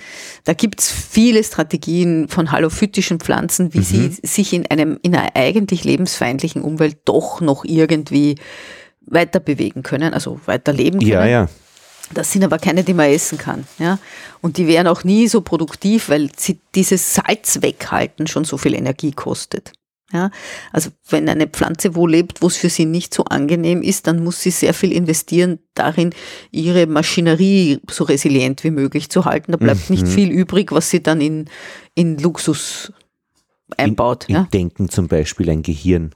Oder in große Samen. Ja, zum Beispiel. Also, ich bin da schon, bevor ich den Pflanzen dein Gehirn zuspreche. So, aber jetzt sind wir da auf diesem Boden und da liegen dann nur mehr rote Steine rum. Aus diesen roten Steinen kann man auch nichts bauen, das heißt, man muss sie irgendwie loswerden. Das wusste man schon im alten Mesopotamien und man hat die bewässerten Böden dann gespült. Mhm. Also wenn man sie dann mit viel Wasser überstaut, dann kann man diesen Prozess der Konzentration auch wieder umdrehen, dann löst sich in dem Wasser wieder das raus, was da im Boden drinnen ist. Ah, verstehe. Ja? Und dann tut man das abgießen, so quasi, und kann wieder mit dem Boden arbeiten. Da wäre dann auch diese Nilüberflutung, diese periodische, auch dahingehend untersuchbar, ob dieser Effekt da auch immer mitgeliefert wird. Man hört das immer nur so, der hat dann Nährstoffe geliefert. Vielleicht hat er das alles wieder mal überspült. Also, natürlich hat er das überspült. Deswegen hat sich übrigens auch in Ägypten ein Zentrum der Landvermessungskunst entwickelt. Weil die immer wieder ihre Gärten neu einzäunen mussten. Genau, die mussten immer wieder wissen, wem es gehört. Ja. Die Geschichte hängt, das, was wir als menschliche Geschichte betrachten, hängt ganz, ganz intensiv damit zusammen, was wir mit der Welt machen. Mhm. Also unser Umgang mit Natur ist oder Umwelt, je nachdem, wie Sie es nennen wollen, ist eine der wirklich treibenden Kräfte von gesellschaftlicher Entwicklung. Und jetzt lese ich ja gerade ein Buch, ich glaube Geschichte der Menschheit heißt das. Ah, vom Harari. Ja, genau. Eine kurze Geschichte der Menschheit. Eine kurze, und ich bin gerade an der Stelle, wo er sagt, es war echt ein übler Schritt für die Menschen, als sie sesshaft wurden und Bauern wurden, weil das echt mühsam, man ist ständig gebückt, die Kinder darben und Hungersnot, wenn es einmal nicht funktioniert. Also im Vergleich zu diesen umherziehenden Wildbeutern ein echt übles Leben. Man wird ständig unterdrückt, muss Steuern abliefern und ist übel dran. Ja. Vielleicht wird er das jetzt noch ändern, ich bin gerade an dieser Stelle, ich sag's nur. Also das kann man natürlich so erzählen, die Geschichte. Man kann die ganze Menschheitsgeschichte als Verfallsgeschichte erzählen und sagen, diese Naturferne, die wir jetzt erreicht haben, diese Bodenlosigkeit von Gesellschaft, wo wir glauben, dass wir es wie in den Niederlanden, wir brauchen ja keinen Boden mehr. Hydroponics, ja. Also aber die sind doch geschlossene Systeme, die auch super funktionieren, weil sie keine Abwässer produzieren. Die sind so super, die brauchen so viel Energie. Die kriegen sie mit Sonnenenergie? Ja, das ist großartig. Das ist absolut großartig. Nur irgendjemand muss ja dieses Glashaus auch bauen und diese ganzen Sie meinen, wenn man diese graue Energie, und das Zeug muss gezüchtet werden, ja, und so. Also, wenn Sie den gesamten Lebenszyklus von diesen Pflanzen anschauen, dann kann es schon manche geben, die gegen manche, sagen wir mal, naturhaft gewachsenen gewinnen. Aber insgesamt ist es ein High-Intensity-System. Es ist ein Hoch-Input, Hoch-Output-System. Und das kann man wollen, das kann man auch sagen, dass das nicht gut ist. Das kommt drauf an. Ja. Also, man forscht auch daran, ja, also, dass das eben vernünftig sein könnte. Also geforscht wird leider ziemlich wenig an solchen Dingen und ziemlich viel an anderen Sachen. Harari? Ja, Harari. Also es gibt Verfallsgeschichte. Ja, genau, es gibt die Möglichkeit der Fortschrittserzählung, zu sagen, es ist alles immer besser geworden. Sie haben die heute vor einiger Zeit auch mal schon mir erzählt, nämlich mit früher sind die Leute nur 30 Jahre alt geworden. Jetzt werden sie 80. Bei den Römern, jetzt werden sie 80. Ich weiß nicht, ob das ein Fortschritt ist. Aber also es geht ja inzwischen um die Anzahl der guten Jahre. Ja, die sind nicht so stark gestiegen wie die Anzahl der Lebensjahre. Dann kann man natürlich da noch einiges machen und schauen, wie man das noch verbessert. Aber grundsätzlich ist die Frage, ist ein langes Leben ein besonders gutes Leben? Da haben wir schon eine Entscheidung getroffen zu sagen, je länger, desto besser. Die kann man auch anders treffen. Aber auch wenn ich 30 Jahre alt werde, werde ich vielleicht die letzten 10% es nicht so allzu lustig haben, weil man stirbt ja nicht, weil es einem so gut geht. Infektionskrankheiten bringen sie ganz schnell um. Ach so. Die letzten paar Stimmt. Tage. Ja. Ich hatte mal einen Blinddarmdurchbruch und da kriegt man dann relativ schnell Fieber und Bauchfellentzündung und dann muss man dann ziemlich schnell, und ich hatte ein wunderbares Leben bis zu diesem Tag. Sehen Sie? Genau. Und dann, ja, verstehe Sie, was Sie meinen. Mhm. Das ist auch die Begründung der Jäger dafür, dass sie irgendwie Jagdwild abschießen, dass das Wild bis zu dem Moment, wo es geschossen wird, dass es ihm eigentlich super gut geht. Und die kriegen jetzt Schalldämpfer. Mhm. Damit das Wild noch freundlicher erschossen wird. Genau. Ja, genau. Und man sagte an sich, es ist zu schade, dass man den Fuchspelz nicht trägt, weil jetzt wieder im Wald, im Boden verscharrt. Und bringt dort Nährstoffe ein. Ach so. Und also, man trägt die nicht davon. Ich würde es ja nicht in den Boden eingraben, weil das ist Unsinn. Eigentlich muss man es draußen rumliegen lassen, damit diejenigen, die dafür zuständig sind, das Zeug zerkleinern, vorverdauen und dass dann die Bodenlebewesen sich daran machen können. Ja? Bis heute glauben ja manche Leute, dass die Regenwürmer Pflanzenwurzeln abknabbern. Das, wenn Sie so Internetgartenforen anschauen, steht bis heute, ich habe zu viel Regenwürmer, wie kann ich die loswerden? Die fressen meine Pflanzenwurzeln ab. Stimmt überhaupt nicht, hat nie gestimmt. Nicht, ja. Aber gab es immer wieder in der Geschichte als Vermutung, steht auch in der ökonomischen Enzyklopädie von Johann Georg Grünitz, das ist ja das größte solche Werk, das es gegeben hat, 242 Bände, Enzyklopädie, ökonomisch-technische Enzyklopädie. Heute in Volltextsuche im Internet verfügbar, und der hat sich über alles geäußert, aber auch über Regenwürmer, und da hat er 1812 noch geschrieben, dass die Regenwürmer den jungen Pflänzlein im Garten schädlich seien, was sie nicht sind. Ja? Die Bauernkalender fand ich immer ganz interessant, die so jährlich rausgekommen sind, keine Ahnung, von 1912, die haben so viele informative Seiten drinnen und geben sicher auch Aufschluss über das, wie man so die Landwirtschaft gesehen hat, aber die waren immer so, da hat man Informationen an den Bauern, an die Bäuerin gebracht. Sehen Sie, und das ist irgendwie die Gegengeschichte zur Verfallsgeschichte. Ja. Ja? Die Konzentration von Menschen und ihre Ernährung über Landwirtschaft ermöglicht es schon seit der Antike, dass die Menschen noch was anderes auch tun können. Sie können nicht nur wie die Wildbeuter und die Fischer, also die können jagen, sammeln, fischen und das machen, was man mitnehmen kann. Also Dinge, die zum Beispiel ihre Gewänder verzieren. Hoch elaborierte, wunderbare Kunstprodukte, die da von den Inuit an entstehen. Ja, bis zu die Feuerländer, die wohnen in einer Gegend, wo das Anziehen von Zeug keine gute Idee ist. Die schmieren sich lieber nur mit Erde ein, weil es dort feucht und kalt ist und es ist sehr unangenehm, was Feuchtes anzuhaben. Wenn ihnen mal heiß ist, ja, ziehen sie ihr Unterleiberl aus, machen es nass und ziehen es wieder an. Es wird ihnen ganz schnell kalt sein. Ja?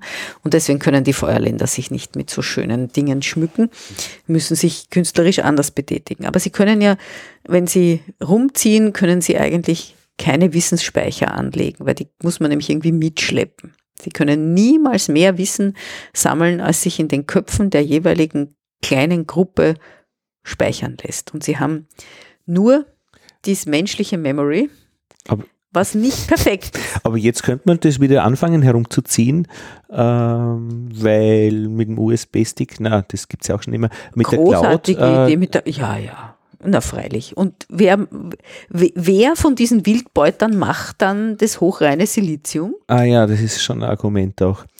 Also ich glaube, dass wir uns da echt in den Sack lügen, wenn wir glauben, dass wir wieder Wildbeuter werden können. Wenn es uns passiert, werden wir nicht wahnsinnig glücklich darüber sein. Punkt ist Wissensspeicherung. Ja? Und damit auch die Möglichkeit, Wissen auf den Schultern von Riesen noch anzusammeln. Ja? Darwin schreibt Hänsel ab. Ja? Hänsel hat bei Linné nachgeschaut, wie das mit dem Regenwurm ist. Ja? Mhm. Dafür muss das schriftlich verfügbar sein. Und der Buchdruck mit beweglichen Lettern, der uns in die Gutenberg-Galaxis geführt hat, erlaubt es relativ schnell, Fehler auszubessern. Während wenn Sie es handschriftlich abschreiben, ist die Fehlertransmissionsrate recht hoch. Ja? Und dieses Wissen ist energetisch eigentlich günstiger als alles andere. Das Wissen. Unser Kopf braucht, also das Gehirn braucht zwar überproportional viel Energie, aber nach 8 Stunden heftigen Denkens haben sie nicht sehr viel mehr verbraucht wie ihre Ruheenergie. Also vielleicht, ich weiß nicht, 2000 Kalorien oder so irgendwas. Ja. Wenn sie die 8 Stunden heftig am Feld gearbeitet haben, dann brauchen sie viel mehr Energie.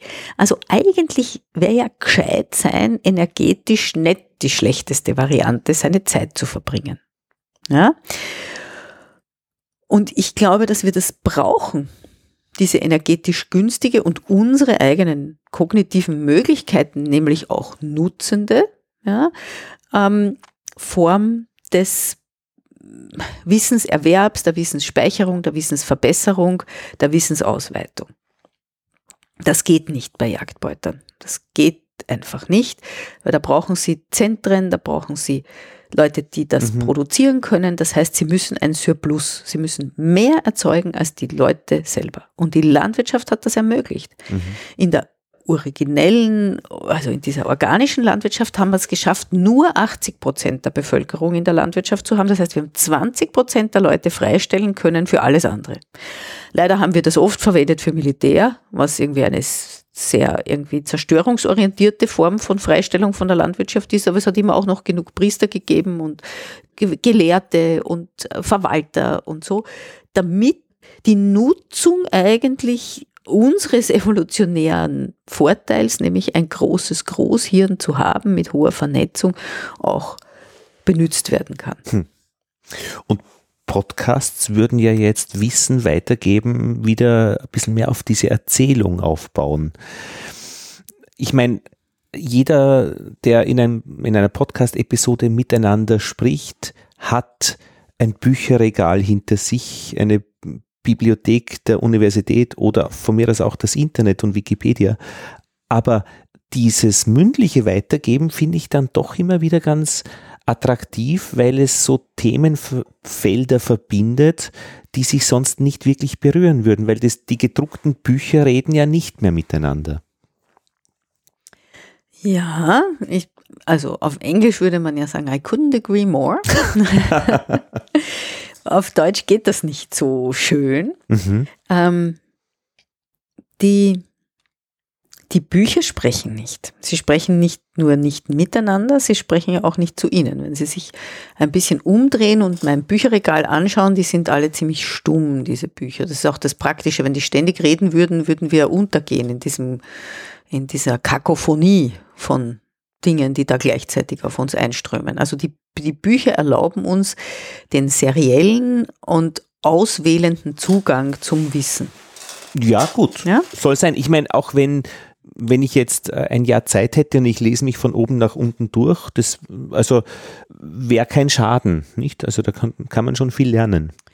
Ja, also vor allem, wenn Sie dieses Bücherregal hier lesen würden, da hätten Sie echt viel Freude dran. Da würden Sie viele Dinge lernen, die mir wichtig sind. Die Umweltgeschichte haben Sie geschrieben, glaube ich, gemeinsam mit einem Kollegen. Mit dem Martin Knoll, genau, ja, das ist das UTB. Lehrbuch. Ja, na, ich sehe es jetzt hier nicht, aber nein, das wäre... Also meine eigenen Bücher sind da drin im Kasten, weil mir ist das peinlich, dass die jeder sehen könnte. Ja. Ja, hier stehen nur die von anderen Leuten, aber da steht zum Beispiel ein Buch über den Marshallplan, ja, und dessen umwelthistorische Effekte sind hier im Haus analysiert worden, vor allem auf den Wintertourismus. Dann gibt es den gezähmten Lech, das sind ein Buch über eine Zähmung eines Flusses. Und wir haben uns mit der Zähmung der Donau und des Wienflusses und der Liesing in Wien beschäftigt. Also viele dieser Bücher hier, die sind schon mit meinem Kopf irgendwie mit so unsichtbaren Tentakeln verbunden. Dann steht da noch Underground. Underground ist so ein Bodenbuch. Und die sind nur die, die ich von... River Danube. Ja, das Inventing the River Danube. Also gibt es ganz viele hier. Aber also, worauf ich hinaus will, ist Folgendes. Sie sprechen eine Arbeitsteilung an. Und Niklas Luhmann hat ja irgendwie auch über Arbeitsteilung sehr kluge Dinge gesagt. Die funktionale Ausdifferenzierung von Gesellschaft, die wir heute haben, führt dazu, dass es Spezialisten, Experten für sehr vereinzelte, relativ kleine Gebiete gibt. Meine Kinder, die mit dem Hund spazieren gehen, damit ich jetzt mit ihnen reden kann. Zum Beispiel, ja. Also wir lagern alle möglichen Dinge aus, ja. Und sie würden, wenn sie das professionell machen, würden sie sich natürlich den besten Hundespazierengeher suchen. Wenn sie ihn zahlen müssten, ja, würden sie den qualitativ höchstwertigen Hundespazierengeher nehmen. Da hätten sie auch einen Kriterienkatalog, da wüssten sie auch irgendwie, was sind die Qualitätskriterien. Ja, also der muss irgendwie Hundeleckerli mitnehmen, er muss irgendwie schnell unterwegs sein, damit ihr Hund auch Auslauf kriegt, und er muss in eine Gegend fahren, wo sie finden, dass dem Hund auch gut geht, ja, darf mit ihm nicht auf Betonboden gehen, er muss dazu sorgen, dass er mit anderen Hunden spielen kann. Also sie könnten eine Qualitätsliste haben und dann könnten sie die Angebote vergleichen. Und dann wäre ich vielleicht mit dem dritten zufrieden, weil ich brauche eh nicht den besten, genau. Der ist dann auch vielleicht ein bisschen billiger. Genau. So spielen sie selber Markt. Also so braucht niemand die Marktgesetze zu verstehen, um die Marktwirtschaft zu machen. Heteronom nennen wir das. Das Gesetz ist irgendwie nicht das. Sie müssen das Gesetz nicht kennen, um es zu befolgen. Ja, das ist für die Marktwirtschaft charakterisierend. Also jeder Einzelne trifft individuelle Kaufentscheidungen nach Nutzen, Kalkülen, und im Endeffekt entstehen dadurch Nachfragen und Preise und so. Und alles regelt sich ein. Ist die Theorie. Ist jetzt nicht ganz, stimmt natürlich nicht ganz, aber das ist die Theorie dahinter. So. Aber die funktional differenzierte Gesellschaft, die führt dazu, dass man Spezialistentum gut nutzen kann. Also ich bin zum Beispiel eine viel schlechtere Gärtnerin, als ich Wissenschaftlerin bin. Und ich kann noch ganz viele andere Dinge auch ganz schlecht. Ich kann ziemlich gut kochen, was aber jetzt nicht dazu führt, dass ich als Wissenschaftlerin mehr bezahlt kriege. Das freut meine Familie. Aber diese Spezialisierung Drucker einrichten ist kann ich auch. Okay. Ja, Da bin ich dann froh, wenn der Robert vorbeikommt und das für mich macht, weil er kann es schneller. Ja. Spezialisierung ist gut, Überspezialisierung ist problematisch, weil sie dann nämlich nicht nur Bücher haben, die nicht miteinander sprechen, sondern auch Experten haben, die nicht mehr miteinander sprechen Richtig. Können. Ja. Und hier eine Feedbackschleife einzuziehen, die uns als Wissenschaftlerinnen und Wissenschaftler zwingt, es jemanden zu erzählen, der kein Wissenschaftler ist, so wie Ihnen. Ja. Was dann vielleicht auch andere, die keine Wissenschaftler sind, willig sind zu hören. Ja, das haben wir oft erlebt. Da denke ich mir, das ist für uns ein Korrektiv, wenn ich es Ihnen nicht mehr erklären kann.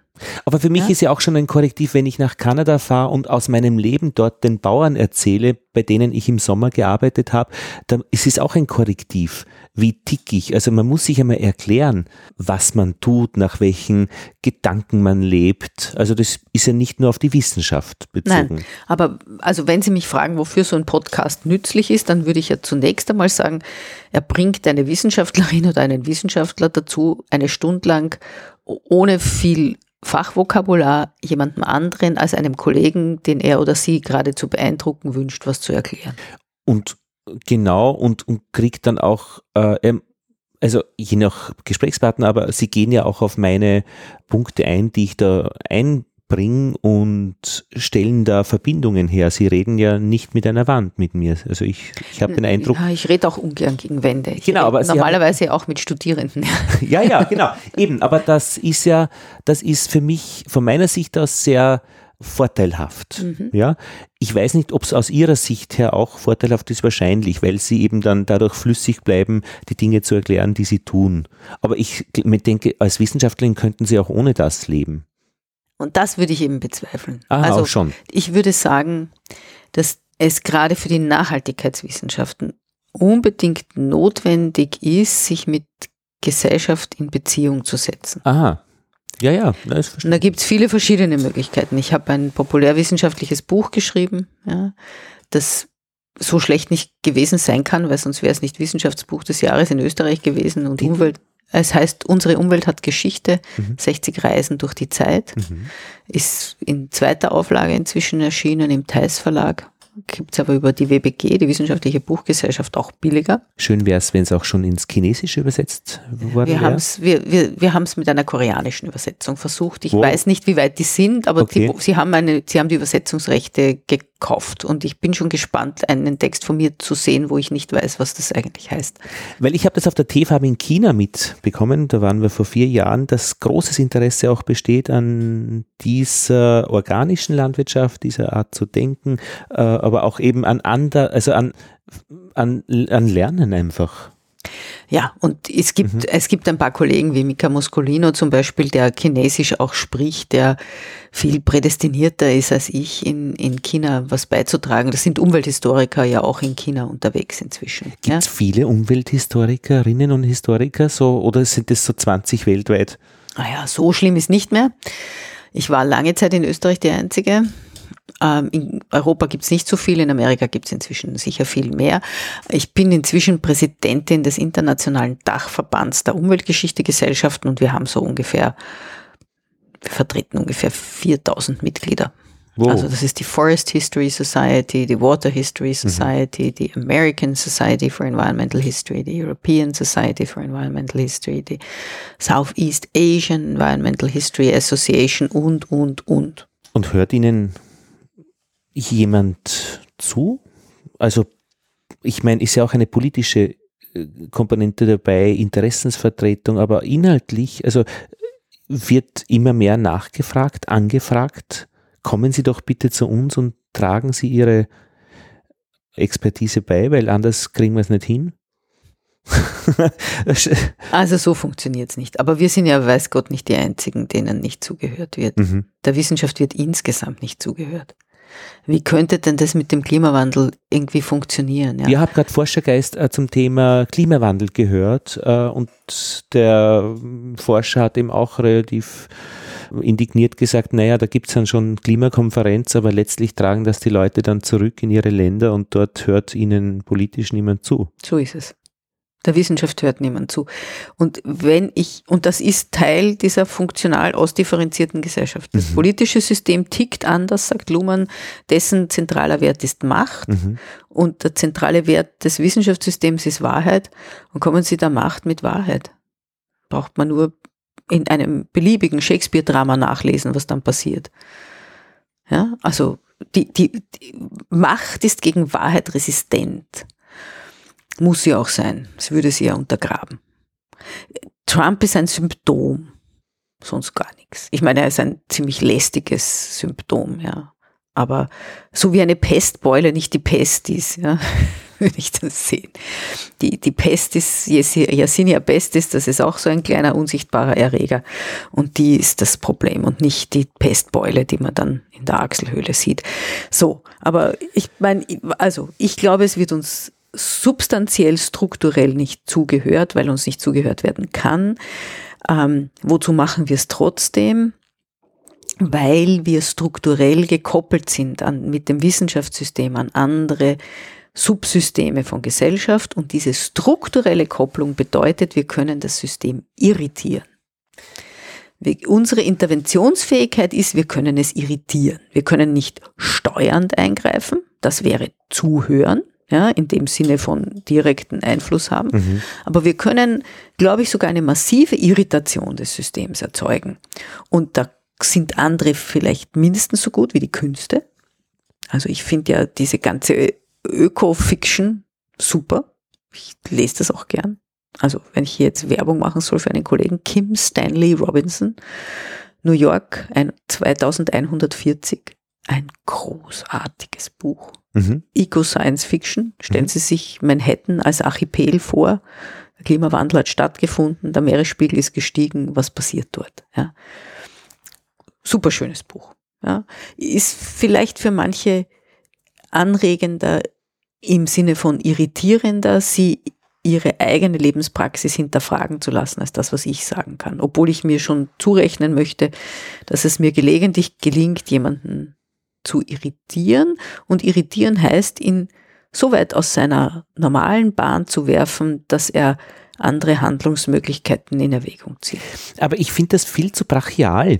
Also ich meine, gerade Sie, wenn Sie über den Boden erzählen und über Mikrobiom, also um Milieus, also wo es darum geht, eher Gleichgewicht auf der Pilzseite, auf der Bakterienseite, könnten doch auch sagen, dass Sie nicht so irritieren, sondern einfach einen Boden schaffen, und Boden schafft man durch Wissenschaft ja schon sehr mächtig. Also Sie haben heute einmal den Semmelweis erwähnt, der draufgekommen ist, dass man sich nach dem Sezieren die Hände waschen sollte, bevor man in die Gebärstation geht, und damit das Kindbettfieber, das die Ärzte zunächst einmal erzeugt haben als Krankheit, das ist eine klassische Ärzte erzeugte Krankheit, das Kindbettfieber. Ja? Da musste man zuerst einmal die Frauen überzeugen, dass sie ins Spital gehen zum Gebären, dass Hebammen nicht so gut sind wie Ärzte, und dann sind diese Ärzte aus dem Seziersaal gekommen und haben die Mütter vergiftet, ja. So, und dann wird Semmelweis als Retter der Mütter gefeiert. Na, vielen Dank auch, ja. Also, das ist schon nur die Hälfte der Geschichte. Dass sie dann draufkommen, dass das irgendwie vielleicht nicht gut ist, wie sie damit umgehen mit diesen Frauen und sich die Hände waschen sollten, das rechne ich ihm trotzdem hoch an. Aber man muss schon sehen, auf welchen Vorbedingungen das beruht hat. Solange Frauen zu Hause ihre Kinder gekriegt haben in der Begleitung von Hebammen, hat es das Kindbettfieber nicht gegeben. Ja, aber so. Und Sie sagen mir jetzt, ja, also gut, soll ich irgendwie so eine Wissenschaft, soll ich jetzt der Wissenschaft zuschreiben, sie wäre irgendwie so ein allgemeines Bessermache-System. Ich glaube das halt nicht. Ja, aber wir ticken doch sehr wissenschaftlich. Wir glauben, wir wissen um die Vorhersage, dass die Wissenschaft eben auch Vorhersagen machen kann. In diesem System sind wir aufgewachsen. Wir glauben oder wir wissen um die Wiederholbarkeit, um die Messbarkeit, um diese Suche nach der Widerspruchsfreiheit. Also bei jedem Pessimismus, den man jetzt rauswerfen könnte, ist es dennoch so, dass wir halt dann doch in einer sehr wissenschaftlichen Gesellschaft leben, die natürlich immer wieder zurückfällt in dieses animistische Denken. Das sieht man auch, der ORF. Es gibt den ORF nicht als Wesen. Das sind einzelne Menschen, klar, die nach bestimmten Systemen auch funktionieren, und die Resultate sind dann halt auch Ergebnisse aus diesen Strukturen. Aber dieses Animistische, das fällt uns halt immer wieder rein. Aber in Summe, glaube ich, und das ist jetzt die Frage nach der Wahrheit. Also ich glaube, dass die Physik ja nicht die Suche nach der Wahrheit ist, sondern die Suche nach der schönsten Geschichte. Nach der, die das, was wir hier erleben, am besten beschreibt. Mhm. Und ich denke, das ist auch vielleicht auch in Ihrem Bereich der Wissenschaft, also oder jetzt beim Boden oder Umweltgeschichte, es ist die Wahrheit, das ist so schwierig, eben, da muss man irritieren und man schafft es nicht und eigentlich tickt es nach anderen Regeln mit Macht und Politik. Aber eine Geschichte zu erzählen, da wird auch Trump nicht umhin kommen, sich damit zu beschäftigen, wenn sie alle erzählen oder mehr erzählen. Ich glaube auch an die Macht des Geschichtenerzählens, aber wenn ich dann über eine beliebige Wiener Einkaufsstraße gehe, habe ich getan vor, weiß ich nicht, 2 Monaten oder so, und dann bin ich an einer Drogerie vorbeigekommen mit einer Werbung für Lichtquantencreme. Ja. Ja, das gehört halt auch dazu, dass man an den Rändern von draußen was reinzieht und dann stehen $3 dazu, also dabei. Klar, damit kann man schon Geld verdienen. Im ORF oder nicht ORF, sondern in Wissenschaftssendungen gibt es immer blaues Licht, wenn eine Wissenschaftlerin oder Wissenschaftler interviewt wird, damit man nur erkennt, dass er nach diesen Regeln tickt. Werbung, Dr. Best, warum hat er denn einen weißen Kittel an, damit er da ein bisschen appelliert. Also das ist für mich nicht weit weg von diesen Zauberquanten. Aber bis 1945 hat die Auer AG in Berlin eine radioaktive Zahnpasta gemacht. Genau. Ja, mhm. Doramat. Und das war auch einfach nur Geschäftemacherei. Ja? Also Sie sie wünschen sich, und ich wünsche mir das auch, dass die Aufklärung funktioniert hätte. Die Aufklärung hat aber letztlich die besseren Geschichten, ich meine Geschichte, das klingt immer so erfunden, die schöneren, die besseren Erzählungen. Nein, hat sie nicht. Also man muss irgendwie nur das Horkheimer Adorno lesen mit der Dialektik der Aufklärung, wo sehr einfach erklärt wird, dass die Aufklärung, die uns frei machen soll, im Endeffekt sich selbst auffrisst und in eine neue Form von Unaufgeklärtheit und Abhängigkeit führt. Und ich habe noch keine guten Gegenargumente dagegen gefunden. Ja, eins habe ich, das wurde von, das, was Sie sagen, von Männern formuliert, die in diesen Anzügen drinnen stecken mit den Vatermörder-Dingen und die wenig fröhlich herumhopsen. Also Horkheimer und Adorno, glaube ich, haben keine Vatermörder mehr getragen, aber es waren schon Männer, das stimmt schon. Ich glaube nicht dran, dass Frauen besser denken als Männer. Sie denken vielleicht manchmal ein bisschen anders. Und am besten ist es, wenn wir Männer und Frauen gemeinsam denken lassen. Ja. Und wenn wir Transparenz schadet nicht dabei. Na, gar nicht. Aber was auch nicht schadet, ist Diversität. Absolut. Ja? Und ich glaube, dass es einer Vielzahl von guten Geschichten bedarf. Und ich glaube auch, dass der Maslow recht hat, der 1943 diese Bedürfnispyramide aufgestellt hat, wo Status viel weniger wichtig ist als Beziehungen. Ja? Eine Welt, die in Beziehungen investiert, vielleicht auch in Beziehungen zum Boden investiert, ja? Und wegkommt aus dieser Bodenlosigkeit, wo es irgendwie darum geht, naja, ich muss einfach die Rendite aus diesem Quadratkilometer maximieren. Da ist das Beste, was sie machen können, ein Hochhaus draufstellen und es teuer vermieten. Ja? Also und die Werbung, die dann eben die sehr professionell gemachten Geschichten, die aber letztlich Lügen sind, erzählen. Ja, die Werbung ist ein extrem erfolgreiches System und wie Sie wissen, sind die meisten Massenmedien werbungsfinanziert. Aber die Podcasterinnen und Podcaster wissen, das haben Sie bei Subscribe 9 in München besprochen, Werbung hat noch nie was besser gemacht. Und die sind sehr reserviert gegenüber irgendwelchen Dingen, die plötzlich Werbung in ihre Podcasts reinbringen würden. Das finde ich gut. Es gibt ja auch, also es gibt schon vor dem Podcast auch werbefreie Medien. Das sind die, wo ein Staat seine demokratische Verpflichtung zur Bereitstellung von Information ernst genug nimmt. Und ich glaube, dass eine der größten und wichtigsten Rahmenbedingungen für eine Lösung der Nachhaltigkeitsprobleme die Existenz freier, unabhängiger Medien ist. Und da ist mir jedes Medium recht, inklusive des Podcasts. Wichtig ist frei und unabhängig. Ich muss dort sagen dürfen und es muss gesendet werden können oder abrufbar sein, was ich für wichtig halte.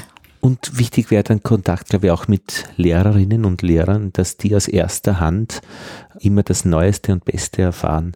Weil wenn man in der Ausbildung der Schule, glaube ich, da zurückhaltend ist, höflich formuliert, es weiterbringt, also wird man einfach die neuen Geschichten nicht rechtzeitig reinkriegen. Weil wer erzählt sie denn? Mit dem rechtzeitig habe ich schon stehen.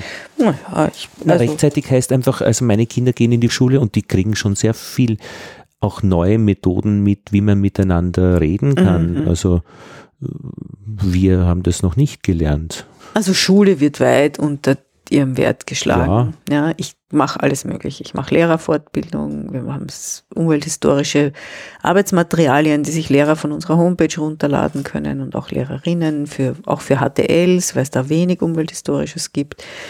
Ich habe ein populärwissenschaftliches Buch geschrieben, das Lehrer auch gerne lesen, Lehrerinnen gerne lesen. Ich glaube, dass man trotzdem sehen muss, in diesen SDGs, über die wir auch schon gesprochen haben, in diesen Nachhaltigkeitszielen hat Österreich auch deswegen schlecht abgeschnitten, weil es eines der am wenigsten inklusiven Bildungssysteme hat. Die Durchgängigkeit für Menschen mit einem bildungsfernen Hintergrund in die tertiäre Bildung ist in Österreich katastrophal schlecht. Wirklich schlecht. Ja. Und so trägt das Bildungssystem zur Wiederherstellung, zur Reproduktion von gesellschaftlicher Ungleichheit bei. Und was ich noch sehr stark bemerke, weil ich bin ja vom Land, was dort ganz schlecht geht und darum gehe ich auch nicht aufs Land zurück, ist dieses Schauen auf den Zustand. Ein großer Bauer ist der, der einen großen Traktor hat und viele Felder und ertragreiche Ernte einfährt. Und das übertragen auf alle anderen Gesellschaftsschichten oder Gesellschaftsaspekte auch. Also dieses Zustandsstreben, man pflanzt eine Linde in jeden Ort, das ist dann die Friedenslinde, der Friede als Zustand. Aber Friede ist ein Prozess und kein Zustand. Das ist die tägliche Auseinandersetzung mit Konflikten, und die man nicht wegräumen kann und auch nicht braucht, sondern die man prozesshaft bearbeitet. Und das haben es alle nicht drauf. Und daher ist das Land für mich Brunsfahrt. In der Stadt gibt es halt wahrscheinlich aufgrund der Dichte an Menschen genug Prozesshaftes für mich, dass das Leben einfach spannend und interessant und auch, ich würde sagen, lebenswert macht. Aber dass wir uns Städte leisten können, die genau das können, da bin ich ganz bei Ihnen, ich bin auch eine begeisterte Städterin. Ja. Dass wir uns das leisten können, das beruht darauf, dass wir kluge Methoden finden, solare Energie zu ernten über Biomasse, und das ist Bodenbewirtschaftung. Und diese klugen Ideen, viele Menschen ernähren zu können, ohne dabei den Boden auszulaugen, ist im Endeffekt auch ein Denken in Prozessen. Es geht nicht um einen Bodenzustand, sondern es geht darum, die Bodenlebewesen bei Laune zu halten. Ja, in die Möglichkeit zu versetzen, den Boden weiterhin fruchtbar zu halten. Also das heißt, einen Prozess. Sie sind als Bauer sind sie Prozessbegleiter von Bodenprozessen. Ja? Die Modernen haben das schon drauf. Also ich denke, die lernen auch schon was. Und ich glaube auch, dass die Landwirtschaftskammer genug gute Beratung macht. Solange sie glauben, dass sie Kunstdünger draufwerfen müssen, damit der Boden fruchtbar ist, sind sie noch nicht dort angekommen, wo ich glaube, dass sie hin müssen. Das mit den Neonikotinoiden. Nämlich in einer solartechnischen Zivilisation, die die Erde nicht schädigt. Mhm. Und dass der Erde nicht schaden, das ist eigentlich der hippokratische Eid, den die Landwirtschaft leisten sollte. Mhm. Ja, also primum nil nocere ist irgendwie zunächst einmal nicht schaden, wenn wir alle Landbewirtschaftung danach ausrichten würden, aber auch alle Bildung danach ausrichten würden, primär einmal keinen Schaden anzurichten und dann uns zu bemühen, Nutzen zu stiften, würden wir auch als Wissenschaftler unsere Egos in eine vernünftigere Größe zurückschnitzen. Ich glaube, Wissenschaftler-Egos sind im Zweifel zu groß. Frau Winiwert, ich habe so den Eindruck, Sie sind jetzt im letzten Drittel unseres Gesprächs ein bisschen pessimistisch zusammengeklappt. Ist das ein falscher Eindruck? Also ich glaube, ich bin gewachsen und nicht zusammengeklappt. Ich halte mich für eine Realistin und ich möchte gerne erreichen, dass wir als Wissenschaftler bescheidener sind. Weil ich glaube, dass wir alleine nichts erreichen können, dass wir es nur erreichen können in transdisziplinärer Kooperation mit denen, die was umsetzen. Und ich gehe schon lang nicht mehr dorthin, wo mich Leute einladen, damit sie nachher das Gefühl haben, sie haben jetzt eh was für die Umwelt getan. Mhm. Weil sie sind ja einen Abend lang bei mir gesessen und nicht woanders, ja. Und es nervt mich total. Wo sind Sie gerne? Ich gehe dorthin, wo Leute schon in einer guten Praxis sich bemühen um Prozesse, wie sie beschrieben haben, und die Bestärkung der Wissenschaft brauchen. Ich glaube, ich gehe dort eigentlich nur hin und sage, ihr seid am richtigen Weg. Ich danke euch, dass ihr das schon tut, und ich kann euch gute Argumente liefern, warum ihr auf dem richtigen Weg seid. Ich finde das nicht pessimistisch. Dann bedanke ich mich für die Zeit mit Ihnen, für das, was Sie erzählt haben. Sie erreichen damit 5000 Hörerinnen und Hörer, die physikalische Soiree regelmäßig downloaden, hören. Ich habe jetzt gerade einen Brief aus Irland gekriegt, wo man sich dafür bedankt. Und ich denke, wären es auch vielleicht nur 100, würde sich das schon auszahlen. Also man erreicht die extra da hingehen und sagen, ja, ich würde das gerne hören. In dem Fall, was Sie sagen oder was wir heute gesprochen haben. Dankeschön. Ich danke auch. Dürfen wir es dazu machen? Also sollen wir es dazu machen? Ja, ich glaube schon, wir machen es zu. Aber ich finde wichtig zu sagen, nicht ich habe gesprochen, sondern wir haben miteinander gesprochen. Ja, genau. Ja. Und das ist, glaube ich, das Schöne dran. Und dafür danke ich, ob Sie es jetzt senden oder nicht. Na, absolut. Also wir haben mit dieser Podcasterinnen und Podcaster-Technologie mit Headsets gesprochen. Das heißt, auf gleicher Ebene. Jeder konnte immer reden. Und wir haben einander gut gehört, das heißt, das ist auch das Format, was ein bisschen dazu beiträgt, dass man eben sich gut unterhalten kann. Ja, schön. Und das war die physikalische Soiree. Lothar Bodingbauer verabschiedet sich aus Wien.